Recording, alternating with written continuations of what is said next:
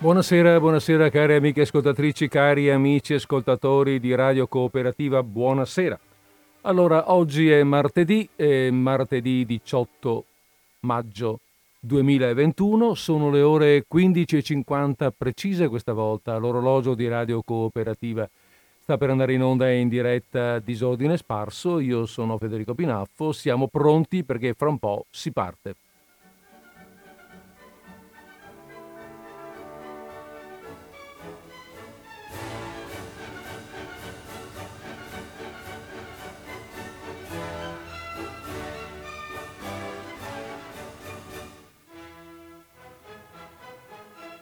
E allora, come avevamo promesso, abbiamo detto che fra un po' si parte, partiamo, partiamo, partiamo, partiamo.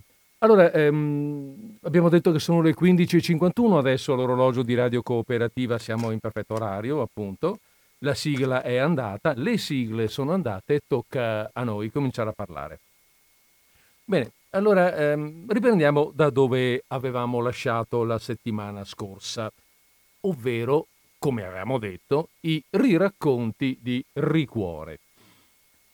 Faccio una breve ripresa per chi magari non c'era o per chi non si ricordasse di che cosa si tratta. La settimana scorsa abbiamo parlato, beh ho letto, un paio di racconti tratti da una breve raccolta che si intitola Ricuore. Eh, si tratta dei racconti mh, creati in occasione di un progetto di Rai tre del duemila. Un progetto che aveva come obiettivo quello di vedere, di rileggere con occhi moderni i nove racconti mensili, le cosiddette storie del mese, del libro Cuore di Edmondo de Amicis. Ecco perché Ricuore. L'intenzione degli autori. Allora, eh, che senso ha, ecco, che senso potrebbe avere eh, questa operazione?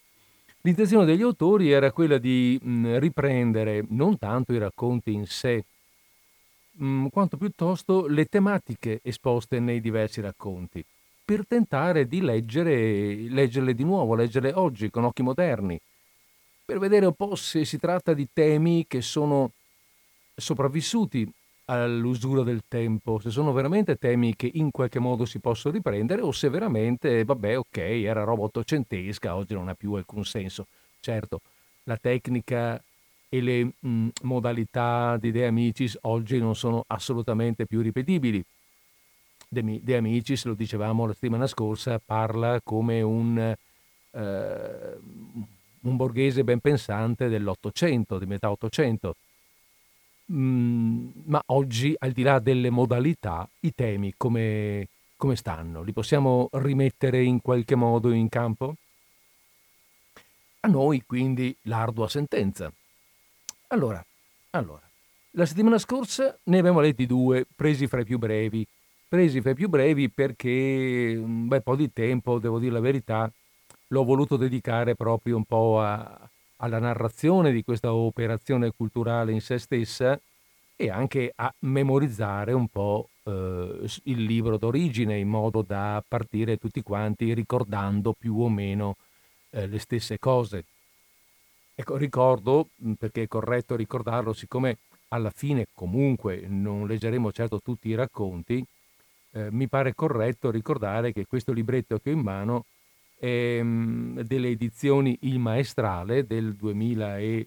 ecco, questo qui non lo ricordo più, duemilacinque mi pare, adesso non lo vedo, vabbè, ma insomma questo è almeno, sì, del duemilacinque, e gli autori che si sono cimentati in questa operazione sono, cioè quelli che hanno scritto i vari racconti, sono Giosuè Calaciura, Enzo Fileno Carabba, Massimo Carlotto, Marcello Fois, Matteo Galiazzo, Carlo Lucarelli, Raul Montanari, Antonio Pascale, Francesco Piccolo, Stefano Tassinari. E, questi sono gli autori, questo il libro, e questa settimana, ok, via, prendiamo. La settimana scorsa ho detto ne abbiamo letti un paio, questa settimana ne leggiamo un altro paio. Questa volta un po' più lunghi, ma nessuno è veramente raccon- nessuno di questi racconti può definirsi racconto lungo nel vero senso del termine. Uh, quelli della settimana scorsa erano piuttosto corti, questi sono un po' più lunghi. Ci ci stanno perché abbiamo meno chiacchiere da fare, anche se due chiacchiere, insomma, le vorrei comunque, le vorrei comunque fare, come sentite, come le stiamo facendo. Ehm, perché la presentazione vera e propria, la, la presentazione complessiva, chiamiamola così, l'avrei finita, l'avrei fatta la settimana scorsa, è inutile star qui di nuovo a parlare di Cuore, se non per ricordare magari, ecco, per così, eh, perché, perché lo trovo importante, perché ai miei tempi, vedete, eh, Cuore era un libro, era un po' un libro obbligatorio, ai miei e penso anche a quelli di molti di voi, eh, era un po' il libro obbligatorio per i ragazzini. Io ho trovato la, co- la mia vecchia copia del libro con tanto di... con tanto di mh, dedica di una parente, eh, da cui capisco, non me lo ricordavo, ma da cui arguisco che mi è stato regalato in occasione della prima comunione, per dire. E fino agli anni, primi anni, per, per tutti gli anni cinquanta e, quindi, e fino ai primi anni sessanta del Novecento era un po' un libro obbligatorio in un certo senso per i ragazzini, insomma, fino ai dodici, tredici, quattordici anche anni d'età. E poi gli anni sessanta, come sappiamo, hanno, hanno travolto le vecchie abitudini, hanno cambiato tutto, però questo libro rimane un libro che è, è, è resistito per un secolo, è resistito ed è stato conosciuto ed è stato letto e riletto per un buon secolo, quindi non va disprezzato eh, oggi, va un po' studiato, va un po' visto, certo, è fuori tempo, oggi è fuori tempo massimo. Ma mh, queste cose delle quali parla eh, evidentemente incuriosiscono ancora, colpiscono ancora, se già nel duemila qualcuno ha pensato di ripescarlo, non tanto per un'operazione nostalgica, ma per un'operazione, diciamo così, di curiosità, di, di ammodernamento, e ancora una volta non tanto ammodernamento dei toni quanto ammodernamento dei temi. Questa, questo cambio di consonante, di, insomma, di assonanza mi è venuto, mi è venuto così parlando, eh, mi piace, non tanto i toni quanto i temi, carina questa, me la devo scrivere, va bene. Ehm, allora, diciamo siamo quasi, siamo quasi pronti a partire, volevo fare le quattro per partire, per avere così un tempo prescritto davanti a me. I due testi di oggi sono un po' più... Eh, come dire, politici, specialmente il primo, ma anche il secondo, rispetto a quelli della settimana scorsa, eh, piuttosto impegnati. Il primo che andiamo a leggere è, ehm, ha come autore Marcello Fois. Marcello Fois è di origini sarde, è nato a Nuoro nel millenovecentosessanta ed è uno scrittore, come tutti gli altri, ma è uno scrittore piuttosto eclettico, nel senso che ha scritto trasmissioni radiofoniche, sceneggiature per la tivù, anche libretti d'opera, ha scritto romanzi e ha scritto parecchi racconti. Ecco, il racconto che leggiamo oggi si intitola Tamburini. Tamburini, Tamburini, eh, vi ricorda qualcosa? Legato al libro Cuore, ovviamente. E, riprende infatti il tema del racconto, del racconto del vecchio libro Cuore dal titolo Il Tamburino Sardo. Ricordiamo un attimo che quel racconto, Il Tamburino Sardo, per chi, per chi non lo ricordasse, è un ragazzino, quattordicenne, che eh, è già militare, no? è, già, è già in divisa e fa parte di una compagnia, e fa parte appunto come tamburino, di una compagnia di soldati piemontesi che nel momento eh, del racconto si trovano asserragliati in un casolare di campagna e attaccati da forze, forze austriache in quel momento preponderanti. Lui eh, viene calato da una finestrella eh, del, da una finestrella di dietro, da parte posteriore della casa, che non è eh, circondata, perché dalla parte dietro c'è solo muro, non ci sono finestre, salvo questa finestrella in alto, la quale gli austriaci in un primo momento non avevano fatto caso. E allora lui viene calato da lì e, mh, e corre giù per la collina nell'erba alta fino a raggiungere le colonne piemontesi, che sono a pochi chilometri da lì, e chiedere i rinforzi, riuscendo così a salvare i, i, i compagni, i commilitoni. Però durante questa corsa resta ferito Il capitano, il suo comandante, che dall'alto della finestrella lo guardava correre, lo vede cadere e poi rialzarsi e poi ricadere e rialzarsi, e insomma gli dice: corri, corri, cosa stai lì ad aspettare? Corri. In realtà lui è stato ferito ad una gamba e eh, perderà la gamba. Tant'è vero che il racconto finisce con questo vecchio capitano che eh, lo trova casualmente in ospedale, e quando si rende conto di quello che è successo eh, gli rende onore chiamandolo eroe e scattando sull'attenti davanti a lui.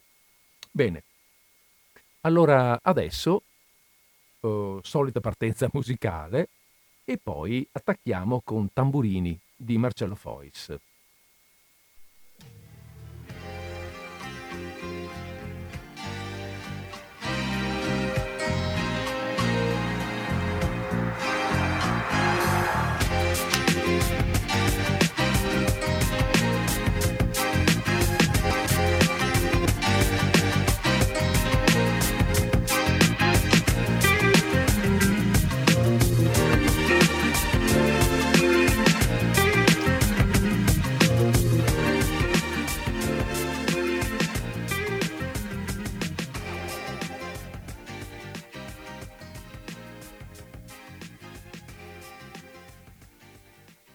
Di Marcello Fois, Tamburini.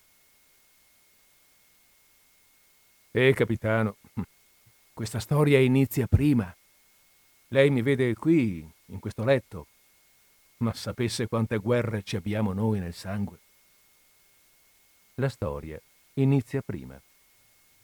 Inizia quella volta che i sardi gli regalarono un nano a Carlo Alberto, principe ereditario di Savoia. Un nano con tanto di carretto e cavallino, come una specie di giostrina vivente per i bambini, principeschi e savoietti del Valentino. E lo sappiamo tutti com'è stato. Com'è che si comincia regalando un nano e si finisce regalando se stessi? Eh sì, perché quel nano, che nano non era veramente, ma solo un uomo piccolo di statura, avrebbe fatto dei figli, e i figli e altri figli. E anche Carlo Alberto, se per quello avrebbe fatto figli e i figli gli avrebbero fatto dei nipoti, che, a parte la fortuna di dove si nasce, non è che ci siano poi tutte queste differenze. Comunque, il bisnipote di Carlo Alberto, re anche lui col nome di Vittorio Emanuele terzo e comandante dell'esercito, uscì proprio piccolo, molto più piccolo del bisnipote del nano Giannetto, fante anche lui come tutti gli altri. Ma questo è solo il destino che si fa due risate. Si parte dal nano al re e si finisce al re nano, se non è sarcasmo questo. Insomma, la storia era che per fare contento il povero principino savoiardo, i nobili cagliaritani, marchese di Ienne in testa, gli regalarono un nano dell'interno della Sardegna. Quell'interno della Sardegna, ben inteso, che era lontano da Cagliari altrettanto che Torino. Eh sì, perché la nobiltà, l'urbanità, le buone maniere, prego, grazie, scusi, pardon, de rien, era roba casteddaia, roba di città grande sul mare, col castello aperta, assoliata. Nell'interno, non voglia Dio, pelliti, mastrucati, barbuti, aiuto! Quindi quei sardi che regalarono un nano a Carlo Alberto non è che si sentissero proprio sardi. Si sentivano in Sardegna, che logicamente è un'altra cosa, no? Si sentivano che erano diversi, più civili, più colti, più scicci. Il punto però era che a Carlo Alberto questa differenza non è che fosse molto chiara. Per lui i sardi erano comunque tutti roba da montonario, sia quelli peddoni delle bidde, sia, forse anche peggio, quelli ridicoli cittadini. Quindi forse quel regalo, che doveva servire a stabilire una differenza, finì per stabilire qualcosa di peggio. Nel canile della Sardegna non c'erano bestie di razza, ma solo cani da guerra. Poi servì per stabilire che nessun cane mangia i suoi simili, tranne i cani sardi, e che nessun custode è peggio dei padroni, tranne i custodi sardi, evidentemente. Comunque, La faccenda vera e propria era che, regalando Ghisparru o Gaspare Cubeddu, così si chiamava il nano, al principe Savoia, si faceva il teatrino per i padroni, con tanto di naso finto e risate a comando. Che quando quello spilungone di Carlo Alberto lo vide a Gaspare Cubeddu, diciassette anni, da Maco emerita, mica gli sembrò tanto nano, solo tanto ridicolo gli sembrò, impacchettato e infiocchettato com'era. E anche tutti quei marchesi terragni con le mogli mascoline, e anche tutti quegli imprenditori locali di piccolo cabotaggio, e anche tutte quelle dame, damine, damesse rottamate dal continente, e anche tutto quello stuolo di funzionari, pretori, commissari, questori e questurini, e anche quei preti e vescovi grifagni avvelenati, tutti gli parvero ridicoli, tutta una specie di ridicoli fantocci. Però fece buon viso Carlo Alberto, che non è che fosse bello, ma era un tipo, almeno lui. Insomma, sorrideva di tanto in tanto, e sorrise anche per Gaspare Cubeddu, addobbato come un cucciolo di barboncino, e sorrise per il cavallino della Giara quel pennacchio, e anche per il carrettino, decorato dal pittore locale. A pensarci bene, a noi quei sorrisi lì ci hanno fregato sempre. Quindi siamo ad aprile e a Cagliari fa già un caldo da crepare. Una stagione brutta quella che si sta preparando. Si sente dal fetore del colera e dal ronzio della malaria, che con una si crepa in corpo e con l'altra si drilla. Con una si vomita e si caga, sangue marcio, con l'altra si frantumano i denti dal tricche tracche ratatà. Con una si cade impotenti, con l'altra si scatta come elettrificati. Brutta stagione proprio. Ma tanto Carlo Alberto se ne partì prima, e con lui sulla nave il nano e il carretto e il cavallo. E anche una ragazzina pinta e linta, come a dire un gingillo per il gingillo, che se non valeva niente Gaspare, figurarsi Adelasia. Questo era il nome della ragazzina. Sulla nave del principe vengono stivati insieme e carretto, e cavallino, e Gaspare, e Adelasia. Lei per le cucine del palazzo, lui per il carretto e il cavallino. Dalle intranne della nave, Gaspare e Adelasia sentono la Sardegna che se ne va. Ma forse sono loro che se ne stanno andando. Ma forse no. milleottocentoventinove, mese di aprile.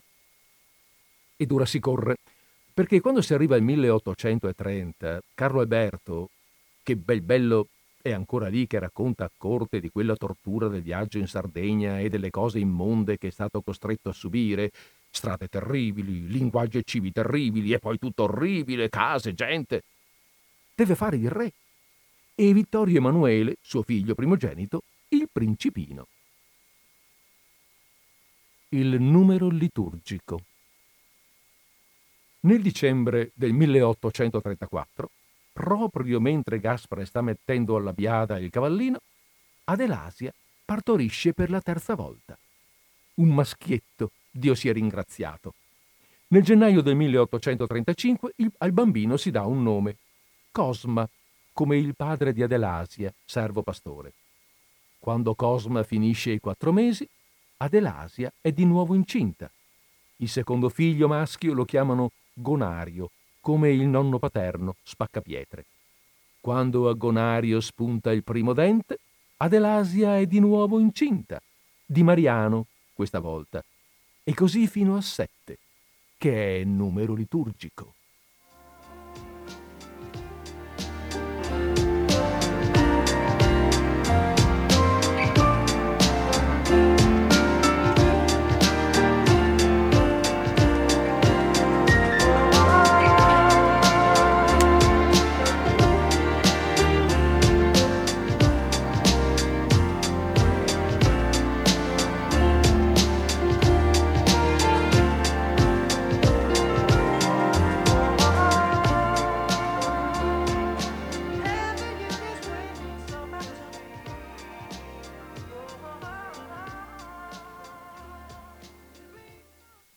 Custozza.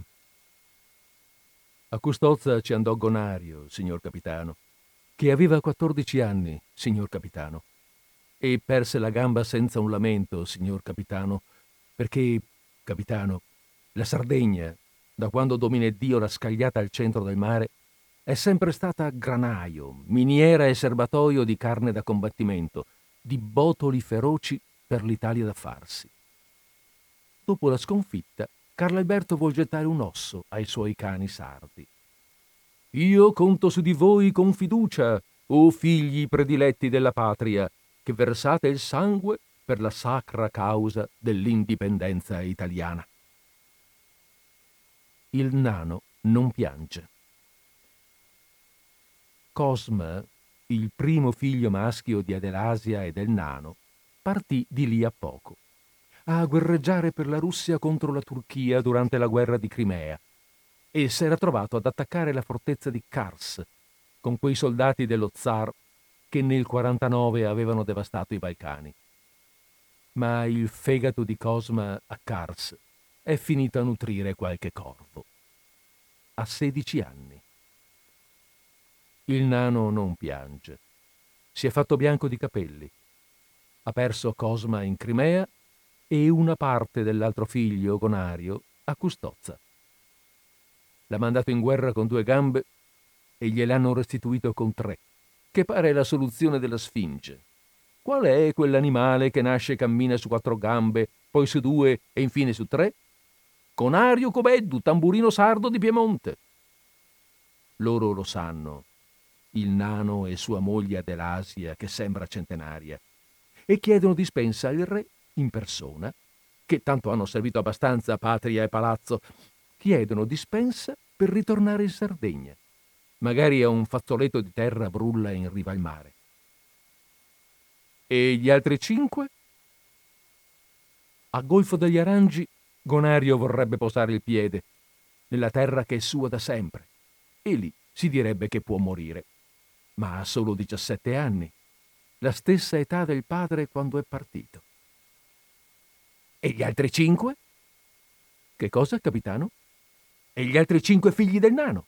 Avevi detto che erano sette i figli del nano, numero liturgico, avevi detto. Ah, oh, quelli. Mm. Beh, innanzitutto tre femmine restate a palazzo tra le cucine e le lavanderie, poi un figlio piccolo a servizio nelle scuderie e Mariano, che ha imparato a scrivere e fare di conto. È appena più giovane di Gonario, ma è già destinato alla miniera. Suez. Anche Mariano ha dovuto seguire la famiglia in Sardegna, ma non è una terra per lui. Per lui, assetato di altrove, è ancora troppo piemontese. Fortuna che dall'interno, dalle intragnas, una terra vale l'altra. Così Mariano una mattina rientra dal pozzo sei, quello che lì chiamano Ingurtiossu, e si siede per mangiare. Gonario fa cestini di giunchi. Il nano Ghisparru pesca. Adelasia caccia Mariano dalla stanza affinché non si è tolto il carbone di dosso. Quando la pelle gli ritorna quasi bianca, Mariano finalmente annuncia la partenza. «Vado a Suez», dice. «Vado a scavare il canale». Che solo i sardi lo sanno fare. Che non tornasse ricco era già scritto. Mariano scrisse lettere che Adelasia non sapeva leggere e il nano Ghisparru ancor meno. Scrisse lettere che Gonario, diventato padre, fece leggere ai suoi figli. Che non tornasse proprio Mariano era già scritto a maggior ragione. Infatti morì sotto uno smottamento, a combattere per il progresso e per l'economia. Poi morì anche il nano, che con la vecchiaia si era asciugato come una ringa. Pariat una ranga assuttà da bentu. La morte arriva e se li prende. Quello che ruba non lo rende. La morte aspetta per la via. La morte punge. E così sia. La morte è vedova e sorella. La morte ancora è sempre quella. La morte che non ha pensieri. La morte sembra nata ieri. Cosma, Mariano, Gaspare, tutti morti. E Adelasia li segue a occhi aperti. Dogali e Adua. Vede, capitano, anche quel fratello di mio bisnonno morto a Suez. Insomma, è da tempo che viaggiamo, ma ora mi sa che per me è arrivata l'ora. Lo sa che a mio bis-bisnonno il suo capitano a Custozza gli disse che era un eroe? E anche senza una gamba, e anche se era solo un tamburino. E quello era contento. Che siamo così di famiglia, evidentemente, un po' fessi, con rispetto parlando. Che, che poi lui da eroe se n'è tornato in Sardegna a fare cestini. Mio bisnonno Luigi nacque appena in tempo per arrivare all'età da concepire due gemelli e da combattere a Dogali. ventisei ne morirono in quella battaglia, che era di armati, ma anche di tafani e sudore. ventisei ne morirono bevendosi l'arsura per sognare l'impero. ventisei in un assalto solo, ed erano partiti in trenta. ventisei ne morirono quel giorno. Ma quella è stata una guerra lunga, capitano. A Dogali, ventisei, circondati dagli sciacalli e dagli avvoltoi che li vedevano dall'alto stretti in una buca. ventisei. Ma mio bisnonno si salvò. Il nipote del nano, il figlio del tamburino, Luigi l'Africano, come Scipione, o Scipio, che dir si voglia. Da Dogali, Bisaglio Luigi ritornò con la malaria e dal letto paludoso raccontava che un paese grande ha animali grandi e alberi grandi e grandi frutti e guerrieri strigili strigili come le lance che portano. Quando la malaria parve sedata, Bisaglio Luigi dovette ripartire. Ancora in Africa, a punire l'Abissinia. Soldato di Crispi questa volta, ma sempre soldato. Fante al corno della forca, carne da macello e reduce africano, che gli abissini gli usucrarono la pelle come un porco grasso e buttarono le ossa alle faine. Così un altro capitano si presentò al tamburino e gli disse che non c'era rimasto niente da restituire, ma che suo figlio Luigi era morto per una causa buona. Al tamburino cominciò a prudere la gamba che non c'era, e non smise il lavoro che stava facendo nemmeno per fargli un cenno di risposta. Tutti i capitani sono uguali, capitano. Vogliono sapere o vogliono annunciare. Portano lettere e dispacci e devono dare ragioni che non ci sono. Non è un buon mestiere quello del fante, ma nemmeno quello del capitano, capitano.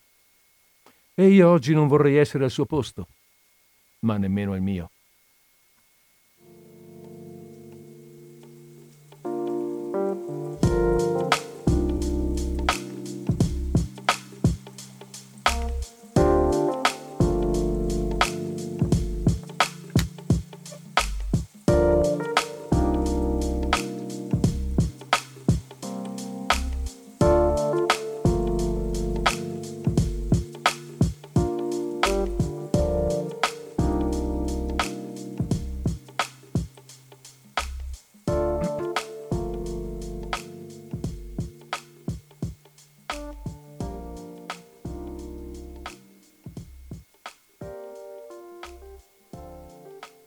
Cani da battaglia. Dei figli gemelli di Luigi l'Africano, figlio del tamburino, figlio del nano, uno, Paolino, se lo portò via la spagnola, che era una bella signora che voleva i figli altrui, sorella della guerra, a tre anni. L'altro, Giannetto, che aveva appena visto il padre, crebbe, e si fece la campagna di Libia, la prima, quella dell'undici. Facevano due anni e tre giorni che avevano seppellito il tamburino Gonario Cubeddu, eroe di Custozza. Giannetto è il padre di mio padre, capitano. Lui in Libia ci andò per vedere gli alberi grandi e le bestie del diluvio. Poi ci andò per il pane da mangiare. Poi ci andò perché era un cane arraiolato, schiumante di rabbia e troppo povero per campare i suoi figli. Di guerra in guerra mandava la diaria. Sardi, mastini di gran possa, voci nell'ombra formidabili, mastini di quel buon sangue antico che gli atroci padri aizzaron contro i legionari, alani d'Orzulè, barbaricini, doghi cogitabondi sanguinari, cani di fonni, vigili sui monti deserti al passo dei rapinatori, pugnace razza implacabile, pronti sempre all'assalto, come l'aura lievi, seguaci come l'ombra, negli orrori delle notti ventose, tra le nevi, soli compagni al nomadi e al bandito. Bandito dal fie- nel fiero odio tenace, richiama il suo fedel dogo nutrito di strage. Murrazzano, Sorgolino, Leone, traitor, ma più gli piace il nome fratricida di Caino. Cani di tutta l'isola, al pastore presidio e dall'armento, dalle acute zanne bramose a sradicare il cuore. Ecco, la guerra suona la diana, la cacciatrice chiama le sue mute alla gran caccia, come alla bardana. Un po' fessi, capitano, l'ho già detto. Killat Gherrau, Kinsan mitragliatrice. Trento, Trieste e Pola, Killat Gherrau, Giannetto, Kinsan mitragliatrice. Così si passa alla guerra delle guerre, capitano, alla madre di tutte le guerre. Il resto è stato esercitazione. Giannetto partì con centomila nel quindici verso il... Veneto ci ha accolto come non potrà mai concepire chi non è stato presente. Un popolo intero, saturo di entusiasmo, indirizzava ai fanti di Sardegna i fiori più belli del proprio giardino. Riconoscenza infinita e amore traboccante. I Veneti facevano a gara per riuscire a portarsi nelle proprie case, nell'intimità delle famiglie, i piccoli e bronze e biancorossi, i sassarini.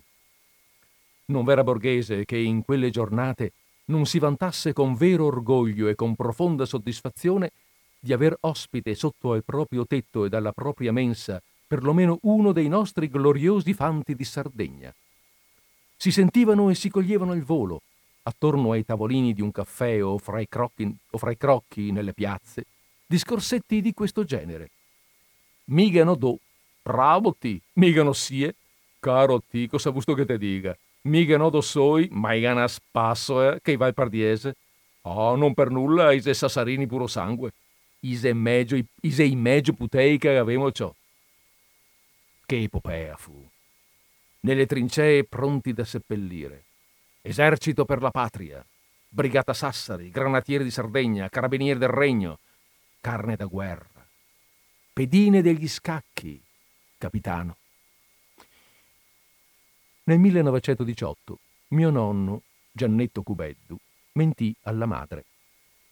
Deportato dagli austriaci, fatto prigioniero e poi restituito allo scherno della patria tra i vigliacchi, dopo la resa di Caporetto si fece scrivere una lettera per la famiglia.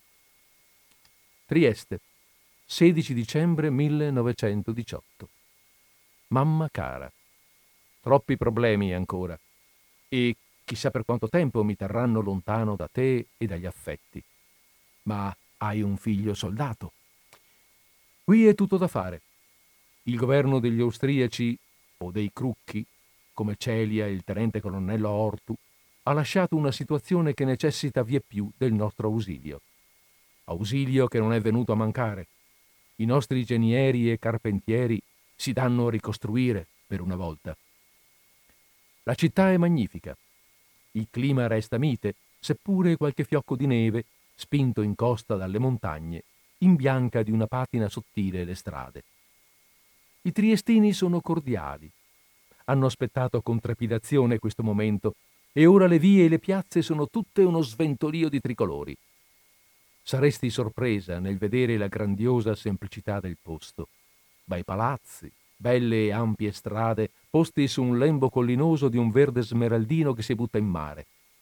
Divago, ma è solo l'entusiasmo di poter chiamare Italia, patria, anche questa striscia di terra che abbraccia l'Adriatico, quasi a definirne l'origine stessa. Nella tua ultima lettera chiedi notizie del mio stato di salute. Ora sono in pace, solo questo. Ed è corroborante più di un buon pasto, ma per tua tranquillità accludo a questa mia un'istantanea di me medesimo davanti alla chiesetta di San Spiridione, che ha qualcosa della nostra parrocchiale. Perciò ho chiesto al caporale Floris, che ad ogni lettera mi impone di esternarti gli effetti della sua incondizionata stima, di farmi da complice. E chi se no? Per questo ritratto in piedi, con tanto di ghette, baffi e drappelle, con uno sfondo che potesse ad un tempo darti conto del mio stato fisico e della mia vicinanza. Per il resto non mi affatico, non temere. Sono accudito oltre ogni dire e faccio pasti regolari. Mi impongo almeno un'ora di moto al giorno, giusto per muovere il piede offeso dalla granata, come sai. Ti sia di, con- di consolazione sapere che sono ormai due mesi che non necessito più del bastone. Ti sia di consolazione sapere che ho cercato in ogni momento di non disattendere alle speranze che tu avevi riposto in me. Anche se qualche volta ho come la certezza di averti deluso e di averti arrecato solo ambasce e preoccupazioni, ma ora, mentre scrivo, riesco a pensare che tutto quello che andava fatto è stato fatto, fino in fondo. Capirai, come io ho capito da te, che di fronte a certe scelte non ci si può tirare indietro, e forse potrai approvarmi. Ma continuo a divagare, e mi rendo conto che così facendo corro il rischio di spaventarti inutilmente con le mie elucubrazioni. Sta sicura, il tuo figlio maggiore non ha perso senno e comprendonio, ha il capo ben saldo sulle spalle e ti fa giuramento solenne di restare fedele a se stesso, in un modo o nell'altro. Così ti lascio. Ho molte cose da fare ancora. In quanto al rientro nella nostra bella Sardegna, se ne parlerà a tempo debito. Resto sempre il tuo affezionatissimo figlio Giannetto. Ma di quel rientro non se ne poté mai più parlare, capitano. E così mio padre, a Giannetto suo padre, l'ha visto solo in fotografia, con la divisa del Fante, davanti alla chiesa di San Spiridione.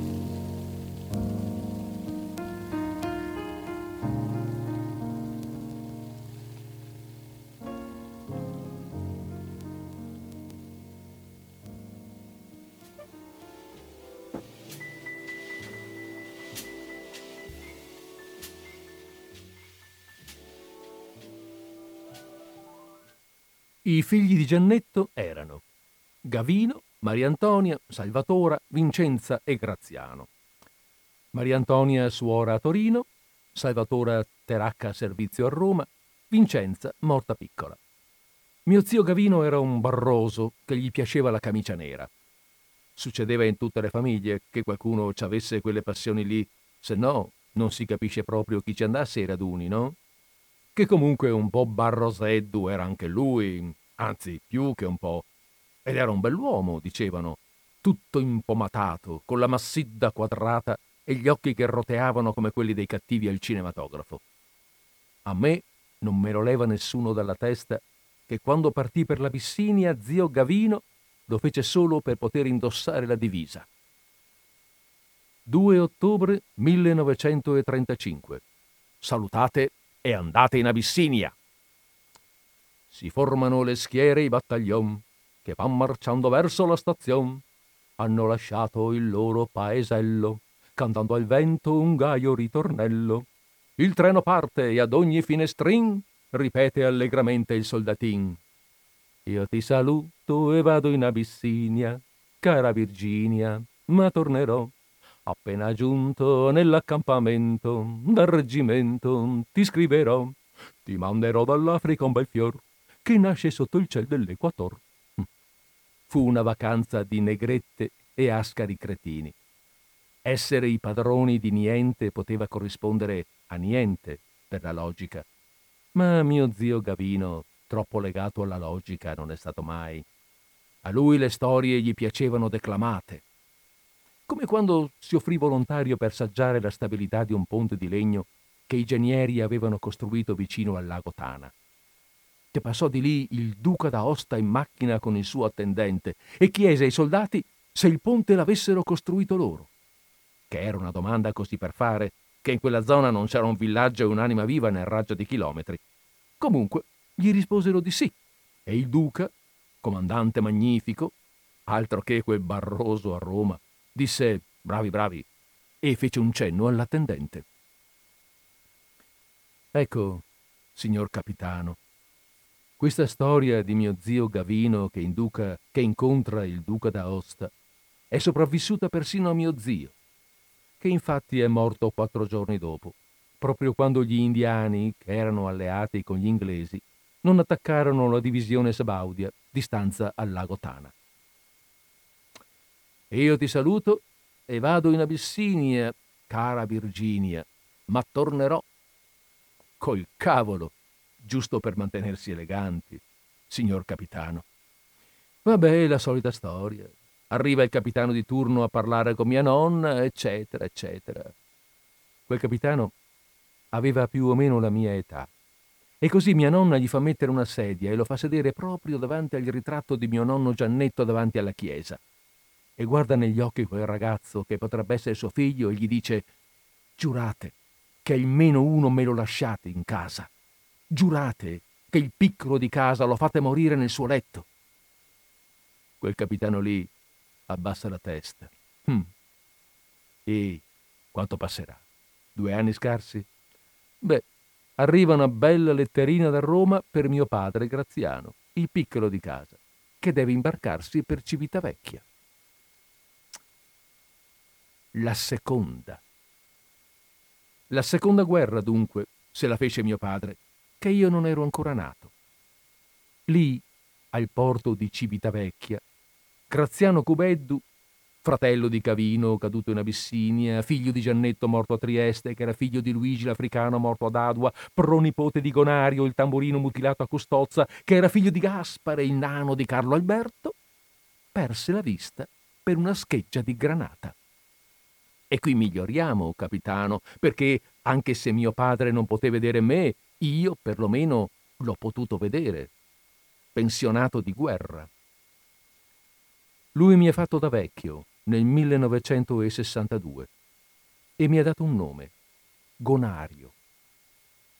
Si nasce solo di vita. Il cieco resuscitato si nasce solo di vita. Il cieco asseminato. Il resto lo sa. Il resto lo sa. Caporal maggiore Cubeddu Gonario. In Somalia, in Iraq, in Bosnia. Ferito senza combattere, avvelenato dalla povertà, consumato dalla leucemia. Qui si muore solo di morte. Qui si muore senza alzare il cane. La bestia della pace armata si accoccola nel sangue. La colomba bionica dei pacifici combattenti porta armi pesanti col becco oltre le tempeste. E pattuglia il braccio di mare per fermare i naviganti e li fa vagare in campi seminati di bossoli micidiali e di proiettili inesplosi. Nanchi han fattus a bomba intelligente, chi colpite de precisu su bersallo, ma carchivorta capitat sirballo, e a prangere son sos innocentes. Qui si muore per destino di servitù, con la vita che si mangia se stessa.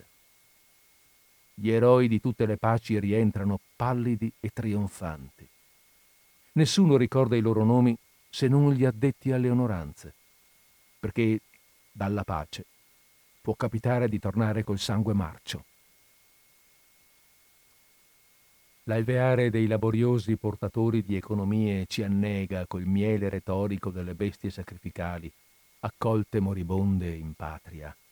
Ma a conferma che il rischio nucleare, tutt'altro che scongiurato, ha già superato i limiti di guardia, allegati uno e due, scoppia ora il caso dei soldati sardi, morti in condizioni che fanno sospettare di contatti con materiale radioattivo. Uranio impoverito? Durante le operazioni di pace in Jugoslavia. Allegato tre. Il resto è sempre la stessa guerra, capitano. Lo può capire anche lei. Il resto è sempre quel sorriso di principe che ci guarda dall'alto. Il resto lo sa, capitano. La ringrazio della visita.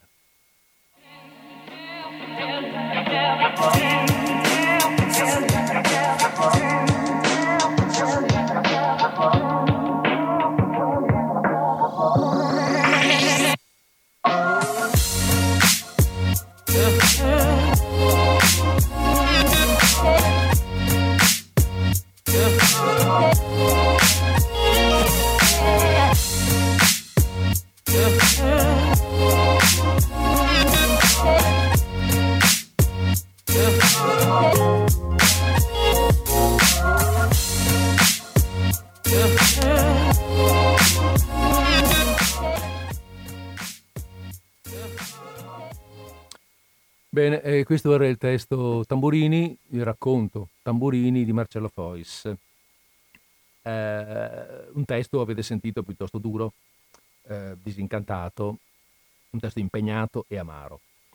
Eh, all'interno ci sono versi e citazioni anche in lingua sarda che non ho letto, a parte l- quei quattro versi che ho letto che mi sembravano eh, comprensibili. Per il resto è una lingua che io non conosco, che non, non saprei leggere e che, di cui non capisco mh, le parole, per cui ho saltato alcuni, appunto, queste, queste poesie, queste piccole, brevissime liriche, ehm, perché non ero in grado di capirle, ecco, perché non mi sembravano comprensibili. Eh, comunque il testo rimane mh, piuttosto così, mh, sul quale si potrebbero fare due chiacchiere con voi, ecco, però... Eh, rimandiamo da dopo la lettura del secondo racconto, perché altrimenti ries- non riuscirei a fare in tempo a leggerlo. E allora, il secondo racconto. L'autore del secondo racconto è Matteo Galiazzo, nato a Padova nel millenovecentosettanta, eh, anche lui scrittore, ha pubblicato romanzi e racconti.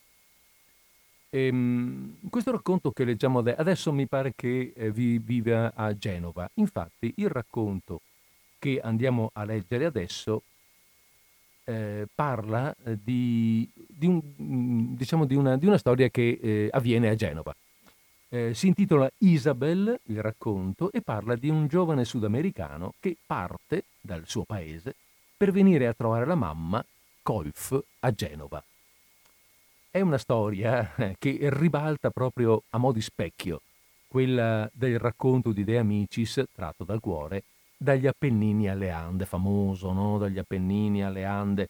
Che cosa si racconta nel, in questo? Si racconta di un ragazzino genovese, questa volta, che mh, erra eh, per l'Argentina, da una parte all'altra, sempre mandato di qua e di là, alla ricerca della madre, che appunto era emigrata eh, per poter risollevare col suo lavoro di servizio la sorte, le sorti economiche de, della famiglia eh, di origine, della famiglia italiana. E qui proprio lui rigira la frittata.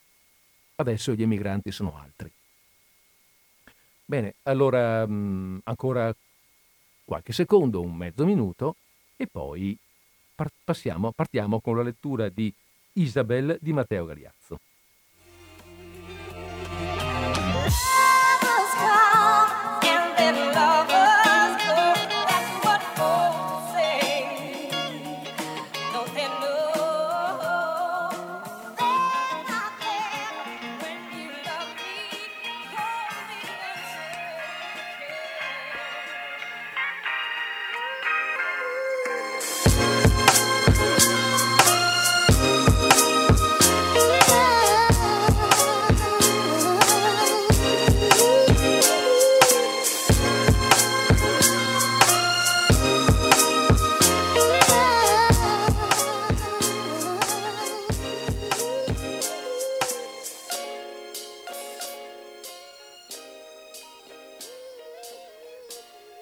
Isabel.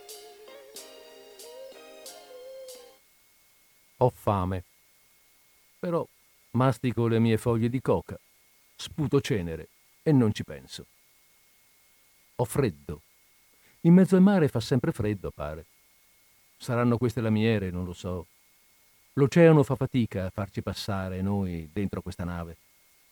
Ci sono le pile dei container che ondeggiano. Non so. Io sono piccolo. Penso che Genova si avvicina. Genova si avvicina. A Panama è stato divertente. C'era la terra da tutti e due i lati. Sembrava di essere come sopra un autobus anziché una nave.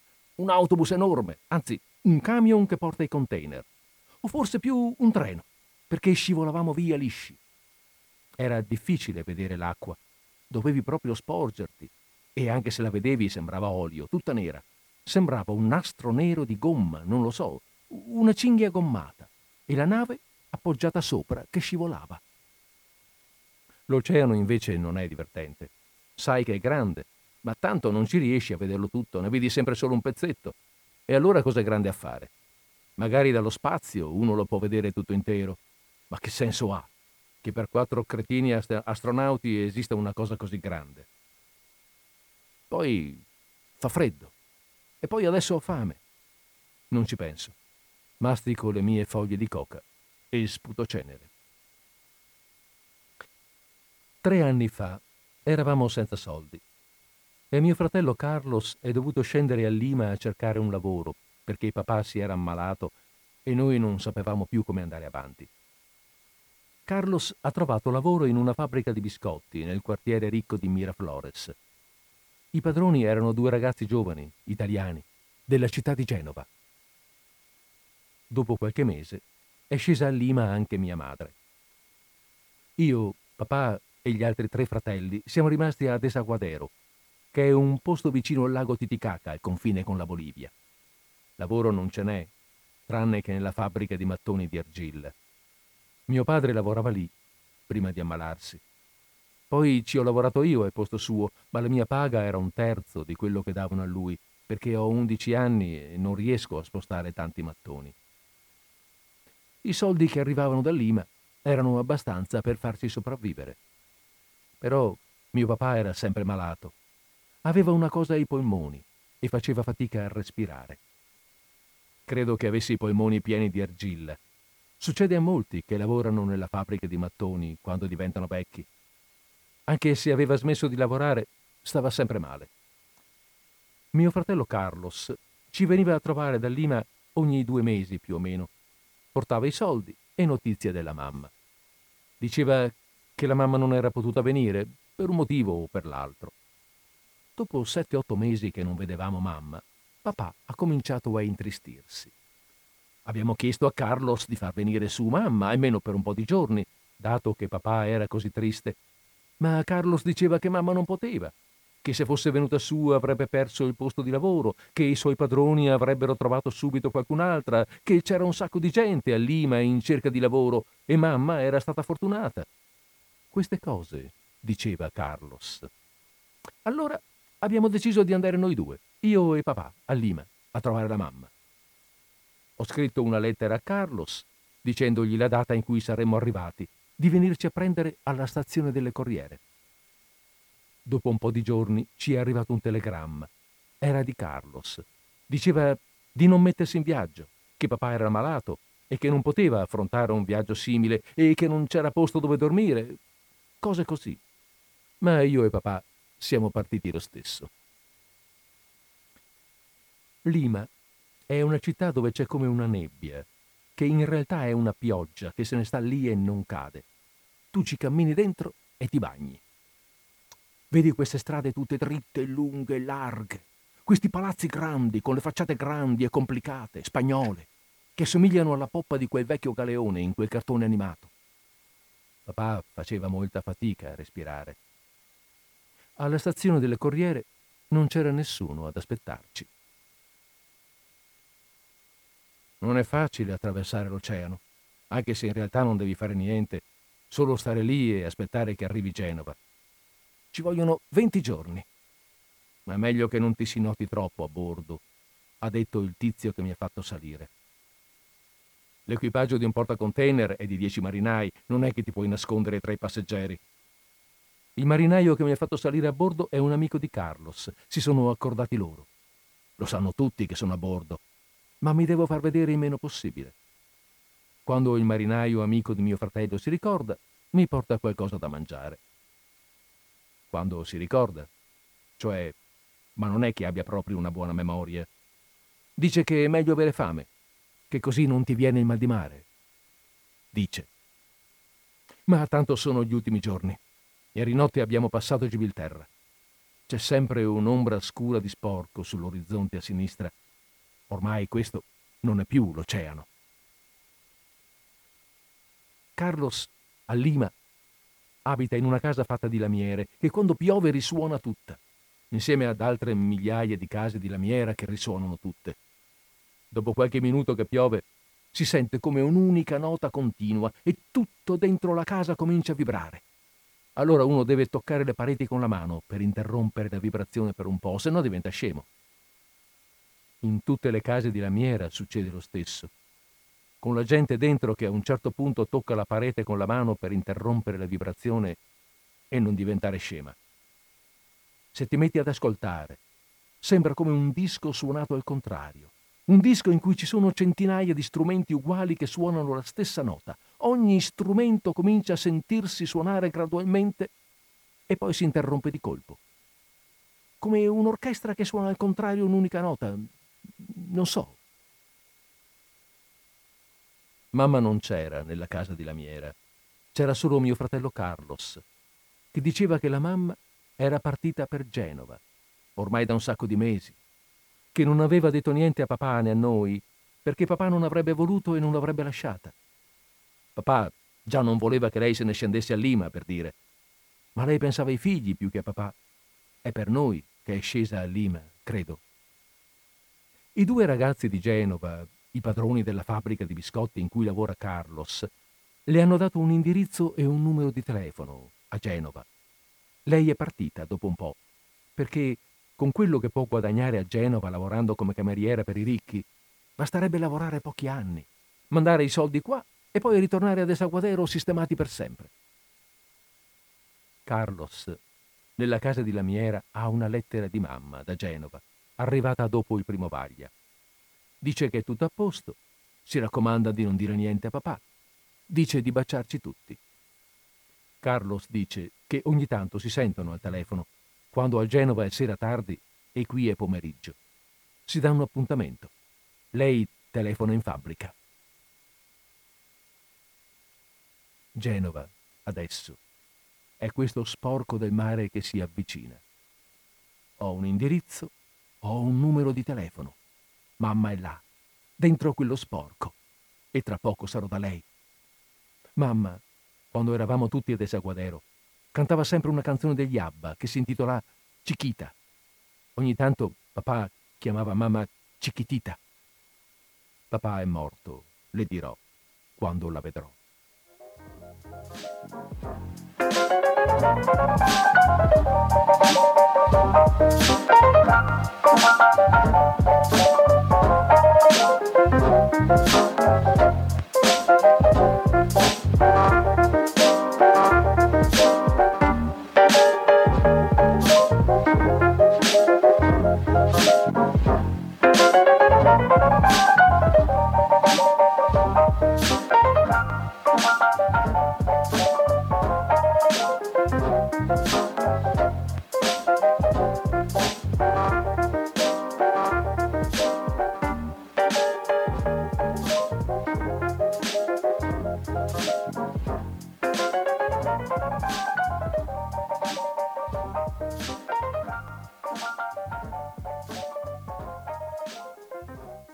A Genova le case sono tutte ammassate, una sopra l'altra, come se fosse una specie di sgabuzzino, di ripostiglio.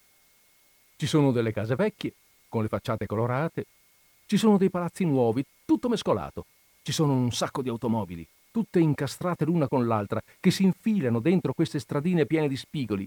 Non si sa come facciano. C'è una strada nuova, di asfalto lucido, sopra dei piloni di acciaio, che si infila in mezzo a un gruppo di case antiche. Quando l'ho vista, ho pensato a mio papà all'ospedale, ai fili di plastica trasparente che gli uscivano dal naso. Mio papà è morto a Lima. Si è sentito male alla stazione delle Corriere. È svenuto. Qualcuno ci ha portati all'ospedale. Lì l'hanno messo di fianco a una macchina che sbuffava e sbuffava. Io ho pensato che se ce ne fossimo tornati a Desaguadero lui sarebbe guarito, che era l'aria di Lima che lui non riusciva a respirare, per quello stava male. Anch'io facevo fatica a respirare l'aria di Lima. A Lima sono riuscito a trovare mio fratello Carlos due giorni dopo che papà era morto, nella fabbrica di biscotti di Miraflores. Mamma non c'era. Mamma non c'era. Carlos, quando ha saputo che papà era morto, ha pianto. Poi ha detto che me l'aveva detto di non venire, che papà non poteva farlo quel viaggio. Non so perché, io e Carlos abbiamo deciso che la morte di papà a mamma mica potevamo dirgliela per telefono o per lettera o per telegramma. Bisognava che qualcuno andasse là e glielo dicesse di persona e poi stesse là con lei a piangere. A piangere con lei. Qualcuno che conoscesse papà, che potesse piangere anche lui per papà, cioè che avesse senso il suo pianto. Così, in modo che lei potesse abbracciare qualcuno che stava piangendo per la stessa cosa, per la stessa persona, per lo stesso motivo. Mi faccio spiegare la via. Non è lontano, dicono. Qui a Genova è pieno di sudamericani. Sento un po' tutti gli accenti. Salvadoregno, ecuadoregno, boliviano e un sacco di peruviani. Anche il barista è peruviano. Gli chiedo.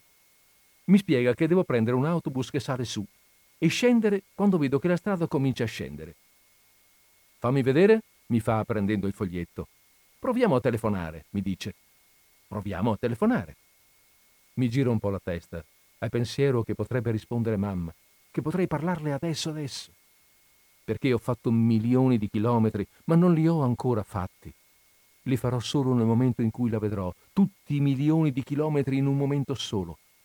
Per adesso è come se fossi ancora a casa a Desaguadero. Nel momento in cui la vedrò, allora, il mio corpo sarà sbalzato in pochissimi istanti e proverò questa cosa pazzesca che mi spaventa.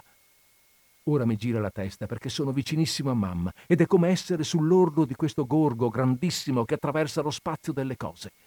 Nel momento in cui la vedrò, il mio corpo sarà risucchiato nel gorgo. Allora farò il viaggio. Fin qui era solo preparazione, era solo tendere un elastico.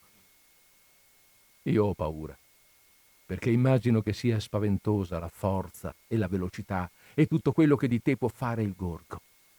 Per questo adesso mi gira la testa, perché sento una ventata che esce dalla cornetta, perché potrebbe esserci mamma e la botola potrebbe aprirsi da un momento all'altro. Ma non risponde nessuno. Non lo so, mi batte il cuore forte, ma ho anche fame. Ora mi viene di andare piano, perché ho fatto milioni di chilometri per arrivare qua. Ora mi viene di non correre.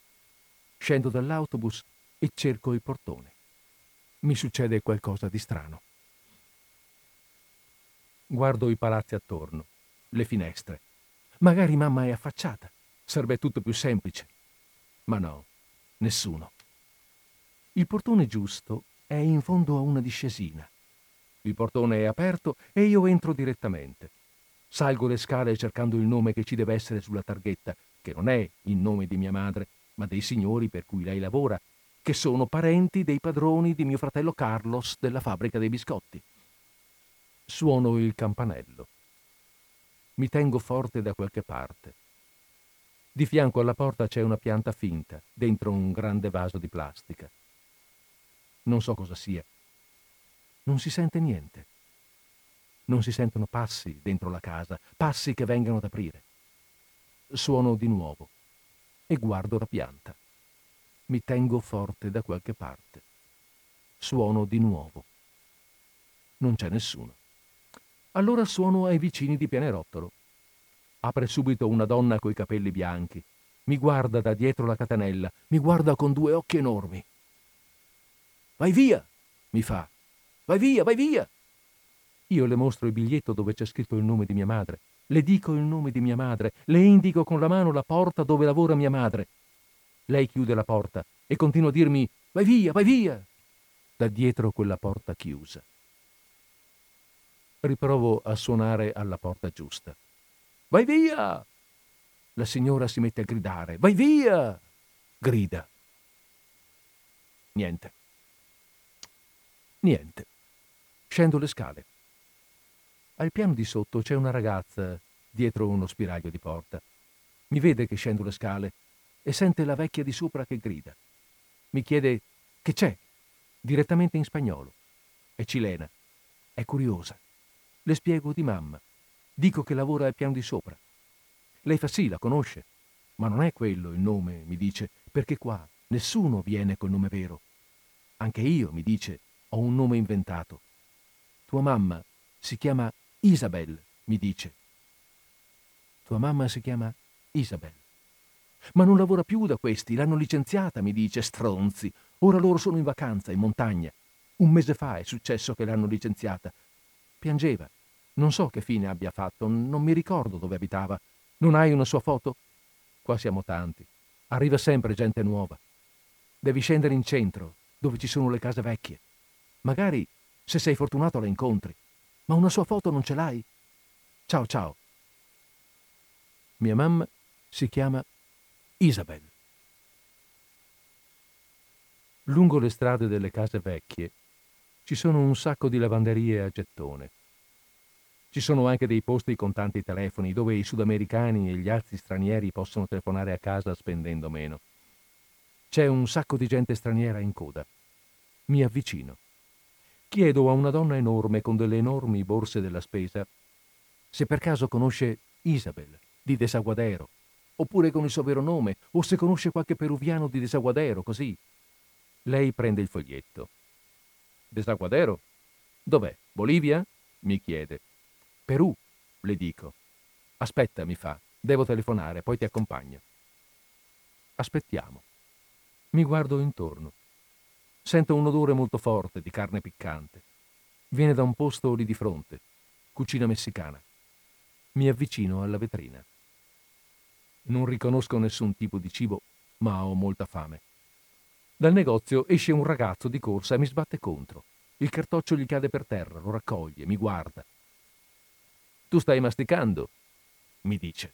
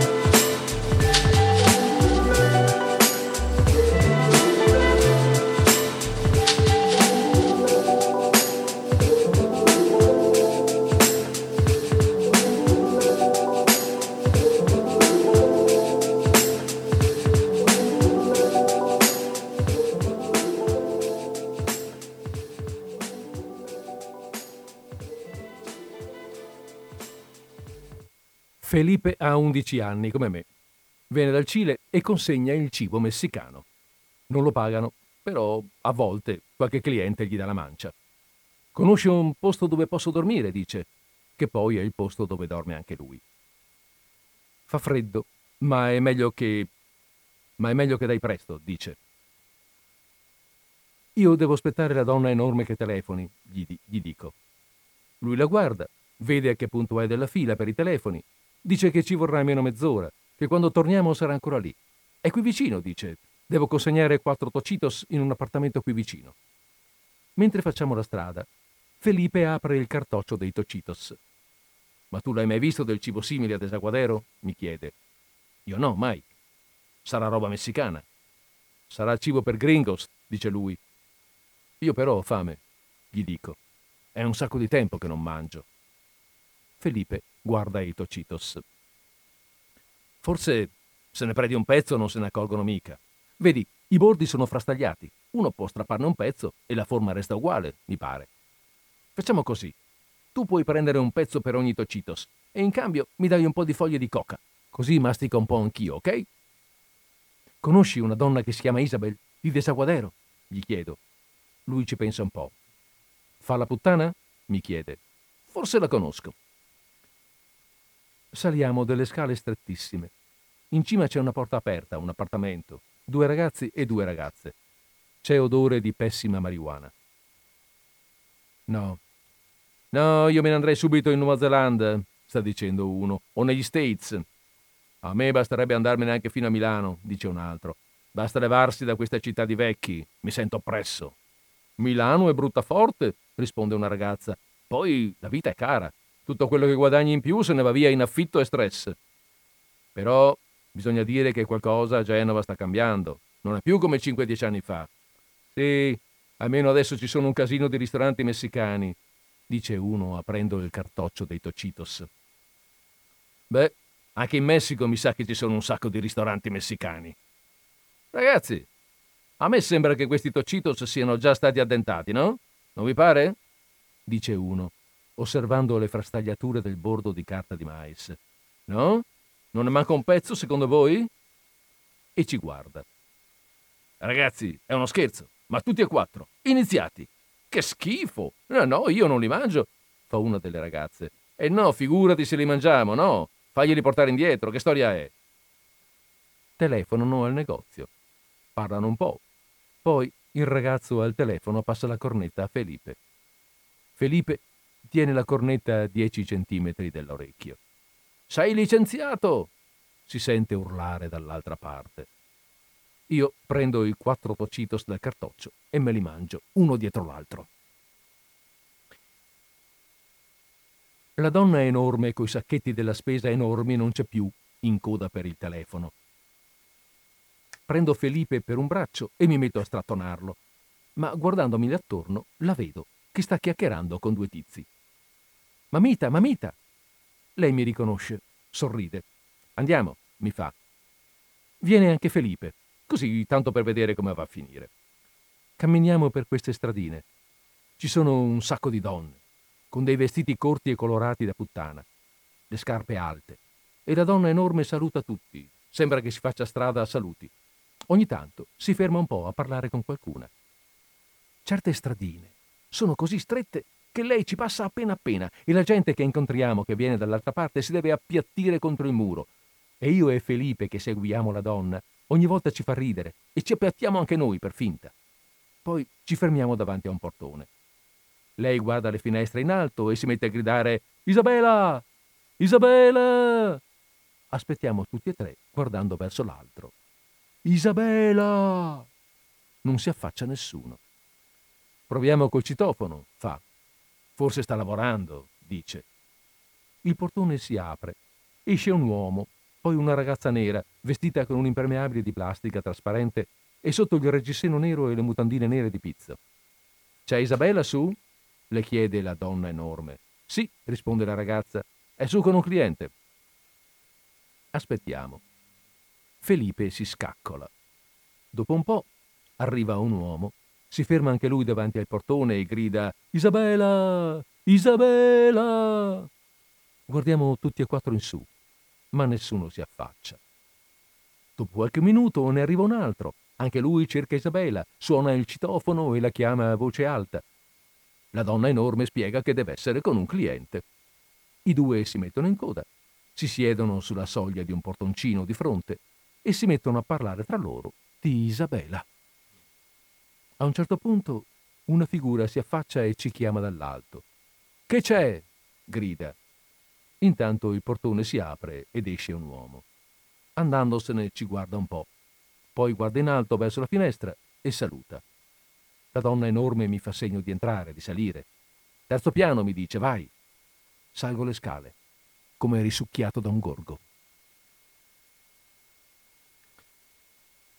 «Vieni da me a dormire», mi dice Felipe, e mi porta nel posto dove dorme, in questo palazzo tutto storto con le impalcature. Per entrare Bisogna arrampicarsi fino al primo piano, attaccandosi al tubo della grondaia, e poi appendersi all'inferriata di un balconcino, entrare da una delle finestre sfondate, poi fare le scale interne, attraversare dei calcinacci, entrare da un buco della parete, scavalcare un davanzale, poi salire sulle impalcature e rientrare dal lucernario in alto. Alla fine si arriva in un appartamento abbandonato all'ultimo piano. Felipe e altri due ragazzi dormono qui. C'è tutto, cioè non c'è niente, non c'è elettricità, non c'è acqua, non c'è gas, ci sono le bombole, ma dice Felipe che è stato un tale casino a portarle su che ora non ha il coraggio di usare il gas per paura che finisca e di dover fare di nuovo tutta l'operazione. C'è un odore di gas nauseante, perché probabilmente la valvola perde. Portandola su si deve essere incrinata la valvola. Ma tanto c'è corrente. Le finestre dell'appartamento sono fatte di teli di nylon appiccicati alle cornici con dei chiodini. Oltre le finestre c'è il palazzo di fronte. Vicinissimo saranno due metri. Ci si vede dentro. Gli appartamenti illuminati, le donne che cucinano. C'è un figlio di puttana, dice Felipe, che sta al quarto piano, a quella finestra là, vedi? E mi indica la finestra aperta, che tira i mortaretti con la fionda qua dentro. Vedi questi buchi nel nylon? Li ha fatti lui, tirando i mortaretti con la fionda, di notte, per farci prendere paura. Dice che ci fa arrestare tutti, che ci manda la polizia, però intanto ci tira i mortaretti. Adesso mettiamo questo contro la finestra, dice, e indica un mobile di lamiera. Lo spostiamo davanti alla finestra di nylon. Io sono otto mesi che non vedo la mamma. Se dovessi dire com'è fatta, se dovessi descriverla, non so. Quando sono salito su da Isabela, mi chiedevo se Isabela fosse stata mia mamma, se l'avrei riconosciuta con tutto quel trucco addosso e poi con quei vestiti che doveva avere Isabela, perché mia mamma non l'ho mai vista truccata e non so se cambia molto. Sono entrato da Isabela e lei mi ha sorriso e io l'ho guardata bene. Più o meno l'età doveva essere quella. «Sono Marco», le ho detto. «Sto cercando mia mamma». «Mia mamma è di Desaguadero», le ho detto. «Un paesino tra il Perù e la Bolivia». «Io invece sono boliviana», mi dice. «Però chiedo in giro», mi ha detto. «Magari, magari prova a tornare tra qualche giorno. Io intanto chiedo in giro». «Isabel però ce ne sono tante. Finte. Se tua mamma fa la puttana è più facile trovarla». Ma se fa la domestica è difficile. Ho capito, ho detto. Grazie, le ho detto. Allora speriamo che faccia la puttana, ho pensato. O no? Non lo so.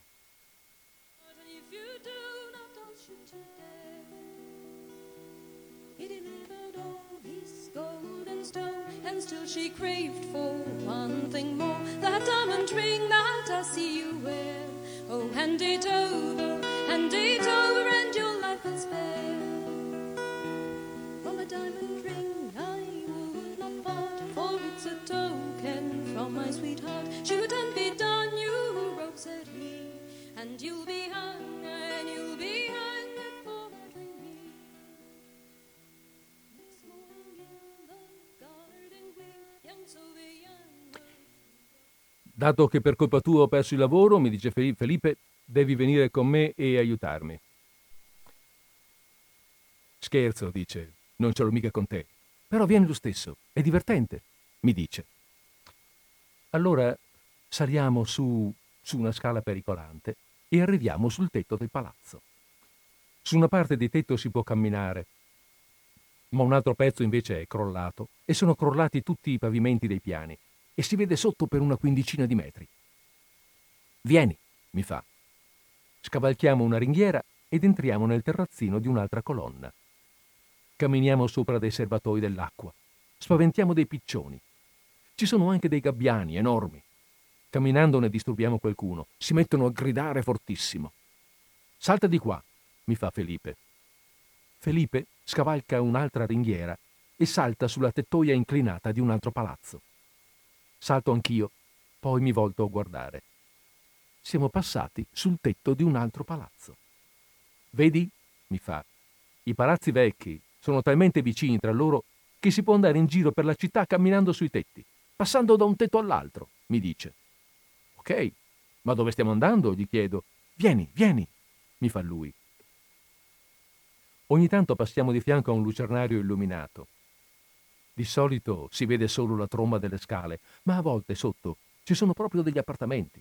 Si vedono i salotti, la luce azzurra delle televisioni. Una volta ho visto due che scopavano, dice Felice. Ma non qua, in un altro posto. Vieni, andiamo. Non fare casino coi piedi. Cammina piano. Quando saltiamo da un tetto all'altro, giù si vedono i lampioni dei vicoli. Formano un tracciato luminoso in basso. Bello da vedere. Anche se è notte, c'è un sacco di luce diffusa, si vede tutto. Siamo quasi arrivati, mi fa. Scavalchiamo delle antenne televisive. Camminiamo sulle tegole lisce di ardesia, ci aggrappiamo ai bordi dei comignoli. Sui tetti c'è un continuo rumore, come di roba che sta friggendo. Ci sono un sacco di sgocciolii, di grondaie e serbatoi. Scivoliamo giù per una tettoia obliqua fino a un terrazzino pieno di vasi da fiori. Eccoci, fa Felipe. Shhh, mi fa. Apre l'anta di un armadio bianco di lamiera. Ci sono dei sacchi pieni di terra dentro, per i vasi. Ci sono delle spazzole dell'aspirapolvere, poi dei fustini di detersivo, delle mollette da bucato ancora incellofanate. Felipe apre sicuro un sacchetto con dentro la sabbia del gatto. Rovista un po' tra la sabbia con la mano e tira fuori dei biglietti, dei soldi. Questa scema, mi fa Felipe, tiene i soldi dentro la sabbia del gatto. Guarda, però non bisogna prenderli tutti, se no se ne accorge. Vedi?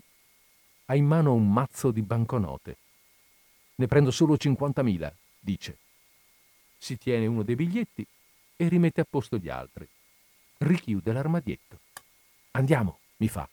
Andiamo, dai. Felipe mi fa fare il giro della città dai tetti. Ogni tanto incontriamo una strada più larga e il palazzo di fronte è troppo lontano per saltare. Allora dobbiamo fare il giro lungo, ma ci si riesce sempre in un modo o nell'altro. Ci fermiamo sull'orlo alto di una piazza rettangolare. Felipe tira fuori le sigarette, chiede se ne voglio una. Ci sediamo lì, sull'orlo del tetto, a guardare dentro le poche finestre illuminate. C'è un uomo che fuma anche lui, in canottiera, affacciato. C'è una vecchietta seduta su un divano che fissa un punto della stanza da cui provengono dei bagliori intermittenti. C'è un uomo che sta stirando delle camicie. C'è un cane che entra e esce da una stanza. C'è un ragazzo che scrive al computer, un altro che sta leggendo, studiando, mangiando biscotti. C'è una donna che sta stendendo della roba, affacciata alla finestra. Stende e canta Chiquitita degli Abba. C'è mia mamma, che sta stendendo della roba, affacciata alla finestra. Stende e canta Chiquitita degli Abba. Cerco di capire come fare a scendere dal tetto senza cadere.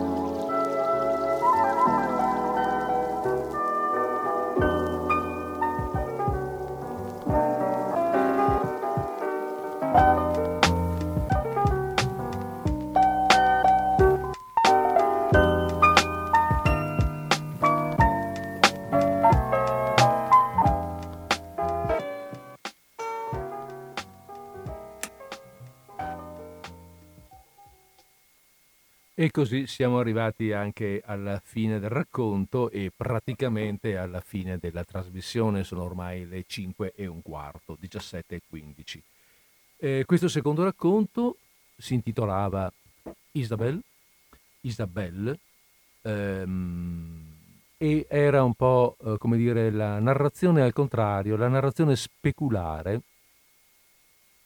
di, ehm, o meglio la narrazione, sì, la, la, la visione speculare del racconto Dagli Appennini alle Ande di, eh, che nel, nel, nel libro Cuore di De Amicis eh, è uno dei racconti mensili. Nel, Dagli Appennini alle Ande, scritto nel milleottocentoquarantasei, quello che avviene è appunto che un ragazzino genovese parte per andare, uh, per andare in Argentina a trovare la mamma, che appunto è andata lì per fare la cameriera, ma dov'è l'indirizzo non la trova, e allora comincia a viaggiare per le pampe, a viaggiare per tutta l'Argentina fino a che arriverà al gran finale, fino a che insomma finisce bene.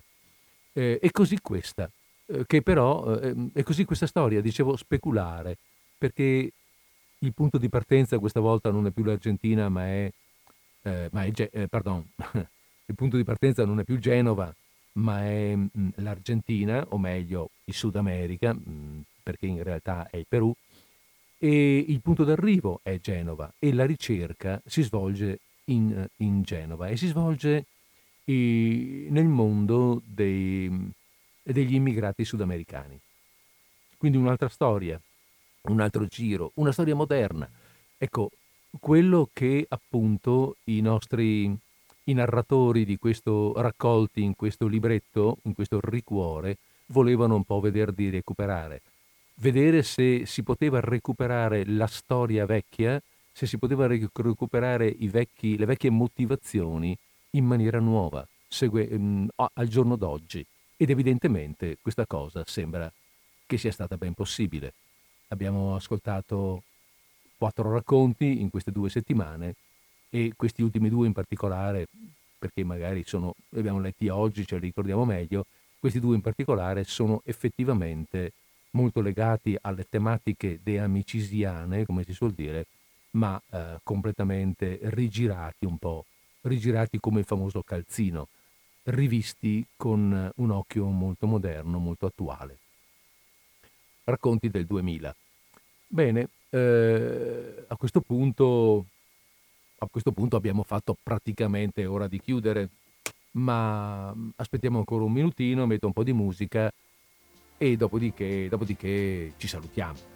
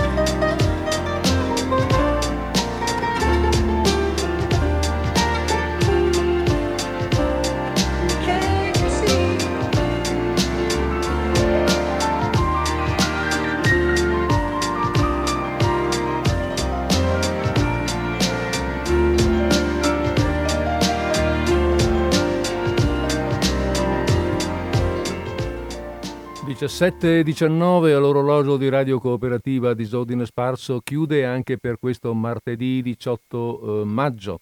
Ehm, chiude e, come al solito, allora io vi auguro una buona conclusione di giornata, una buona conclusione di settimana. Vi do appuntamento per martedì prossimo, stesso posto, stessa ora, su Radio Cooperativa e, e con Disordine Sparso.